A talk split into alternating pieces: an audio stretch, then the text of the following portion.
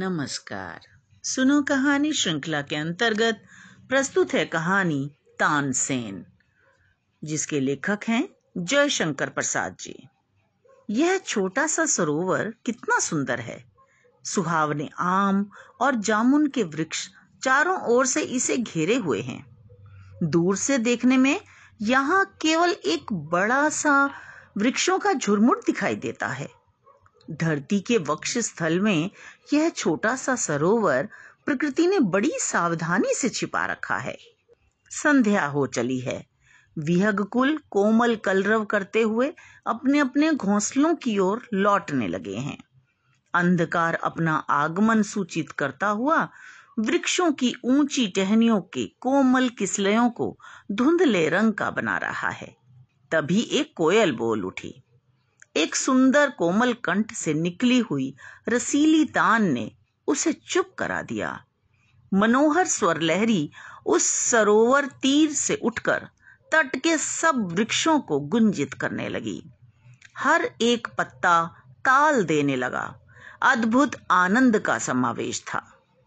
शांति का नैसर्गिक राज्य उस छोटी रमणीक भूमि में मानो जमकर बैठ गया था। यह आनंद कानन अपना मनोहर स्वरूप एक पथिक से न छिपा सका, क्योंकि वह प्यासा था। उसे जल की आवश्यकता थी। पथिक बड़े वेग से अश्व से उतरा, पर वह भी स्तब्ध खड़ा हो गया, क्योंकि उसको भी उसी स्वर लहरी ने मंत्र मुग्ध कर दिया था। पथिक क्लांत था, अतः वृक्ष के सहारे खड़ा हो गया। थोड़ी देर तक वह अपने को भूल गया। स्वर लहरी के रुकने पर ही उसकी तंद्रा टूटी। युवक सारे श्रम को भूल गया। उसे एक अद्भुत स्फूर्ति महसूस हुई, जहाँ से स्वर आ रहा था। वह उसी ओर चला। जाकर देखा, एक युवक खड़ा होकर उस अंधकार में डूबे हुए जल की ओर देख रहा है। पथिक ने उत्साह के साथ जाकर उस युवक के कंधे को पकड़कर हिलाया। युवक का ध्यान टूटा। उसने पलट कर देखा। पथिक का वीर वेश सुंदर था। उसकी बड़ी बड़ी मूछें उसके स्वाभाविक गर्व को तनकर जता रही थीं। युवक को उसके असभ्य बर्ताव पर क्रोध आया। पर कुछ सोचकर वह चुप ही रहा। पथिक ने सरल स्वर से प्रश्न किया क्यों भाई? तुम्हारा नाम क्या है? युवक ने उत्तर दिया राम प्रसाद पथिक, यहाँ कहाँ रहते हो? अगर बाहर के रहने वाले हो तो चलो, आज हमारे घर पर ठहरो। युवक ने स्वीकार कर लिया। पथिक और युवक दोनों अश्व के समीप आए। पथिक ने उसकी लगाम हाथ में ले ली। दोनों पैदल ही सड़क की ओर बढ़े। दोनों एक विशाल दुर्ग के फाटक पर पहुँचे और उसमें प्रवेश किया। द्वार के रक्षकों ने उठकर आदर के साथ उस पथिक का अभिवादन किया और एक ने बढ़कर घोड़ा थाम लिया। राम प्रसाद चकित था। उसे यह ज्ञात नहीं हो पा रहा था कि वह किसके संग, कहा जा रहा है। हाँ यह उसे अवश्य प्रतीत हो गया था कि हो ना हो, यह पथिक इस दुर्ग का प्रधान पुरुष है। बाग के बीचों बीच एक संगमरमर का चबूतरा बना हुआ था। छोटी छोटी सीढ़ियाँ चढ़कर दोनों उस पर पहुँचे। थोड़ी ही देर में एक दासी आकर वहाँ पर पानदान रख गई। वह पथिक ग्वालियर दुर्ग का किलेदार था और मुगल सम्राट अकबर के सरदारों में से एक था। दो दासियों ने उनके सामने हुक्का लाकर रख दिया और मसनद के पीछे खड़ी होकर चंवर डुलाने लगी। सरदार ने थोड़ी सी वारूणिंग ली। दो चार गिलौरी पान की खाकर फिर वह हुक्का खींचने लगा। रामप्रसाद क्या करे? बैठे बैठे सरदार का मुँह देख रहा था। तभी सरदार ने कहा, रामप्रसाद, कुछ गाओ। रामप्रसाद सरदार के साथ बहुत घुल मिल गया था। उसे अब कहीं भी किसी प्रकार की रोक टोक नहीं थी। वह चबूतरे पर आकर गुनगुनाता रहता था। ऐसा करने की उसे कोई मनाही नहीं थी। सरदार दिन भर अपने काम में व्यस्त रहते थे, परंतु उन्हें संध्या समय चबूतरे पर बैठकर राम प्रसाद के एक दो गाने सुनने का नशा सा हो गया था। वह जिस दिन गाना नहीं सुनते थे, उस दिन उन्हें वारूणी में नशा कम लगता था और उनकी दशा विचित्र सी हो जाती थी।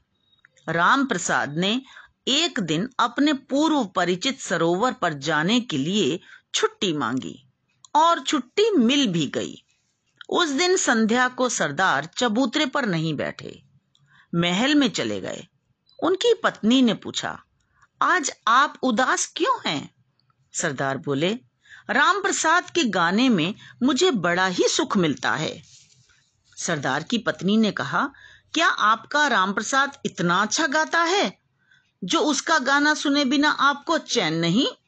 मेरे विचार से मेरी बांदी उससे अच्छा गा सकती है। सरदार हंसकर बोला, भला उसका नाम क्या है?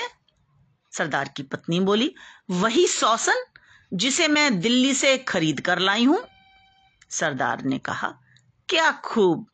अजी, उसको तो मैं रोज देखता हूँ। वह गाना जानती तो क्या मैं आज तक न सुन सकता? सरदार की पत्नी ने कहा तो इसमें बहस की कोई ज़रूरत ही नहीं है। कल दोनों का मुकाबला करवाया जाए। सरदार बोला, कोई हर्ज नहीं। आज उस छोटे से उद्यान में बड़ी सजधज है। दासियाँ साज लेकर बजा रही हैं। सौसन संकुचित होकर राम प्रसाद के सामने बैठी है। सरदार ने उसे गाने की आज्ञा दी। उसने गाना आरंभ किया।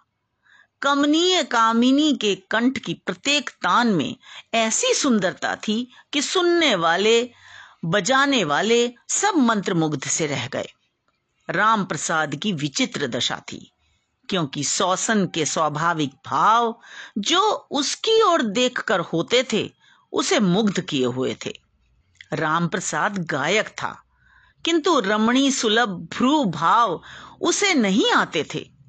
उसकी अंतरात्मा ने उसे धीरे से कहा कि सर्वस्व हार चुका।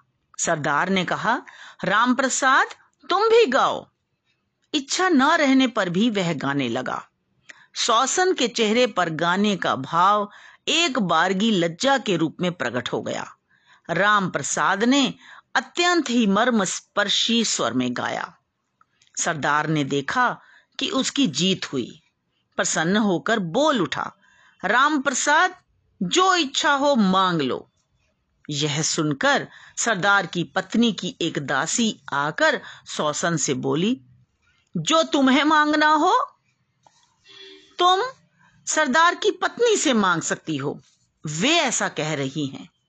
राम प्रसाद ने थोड़ी देर तक कुछ नहीं कहा।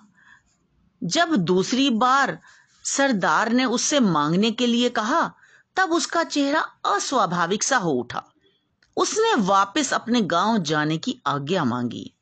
उसी समय सौसन भी उस बांदी से बोली, बेगम साहिबा, यदि मुझे कुछ देना चाहें तो अपने दासीपन से मुझे मुक्त कर दें। बांदी भीतर चली गई, सरदार चुप हो गए। बांदी फिर आई और बोली, बेगम ने तुम्हारी प्रार्थना स्वीकार कर ली है और यह हार दिया है। इतना कहकर उसने जड़ाऊ हार सौसन को पहना दिया। सरदार ने राम प्रसाद और सौसन का विवाह करवा दिया। मुझे आशा है कि आपको ये कहानी अवश्य ही पसंद आई होगी। आपने इसका रसा स्वादन किया होगा। इसे लाइक करें, दोस्तों के साथ शेयर करें और सब्सक्राइब करना बिल्कुल ना भूलें। धन्यवाद।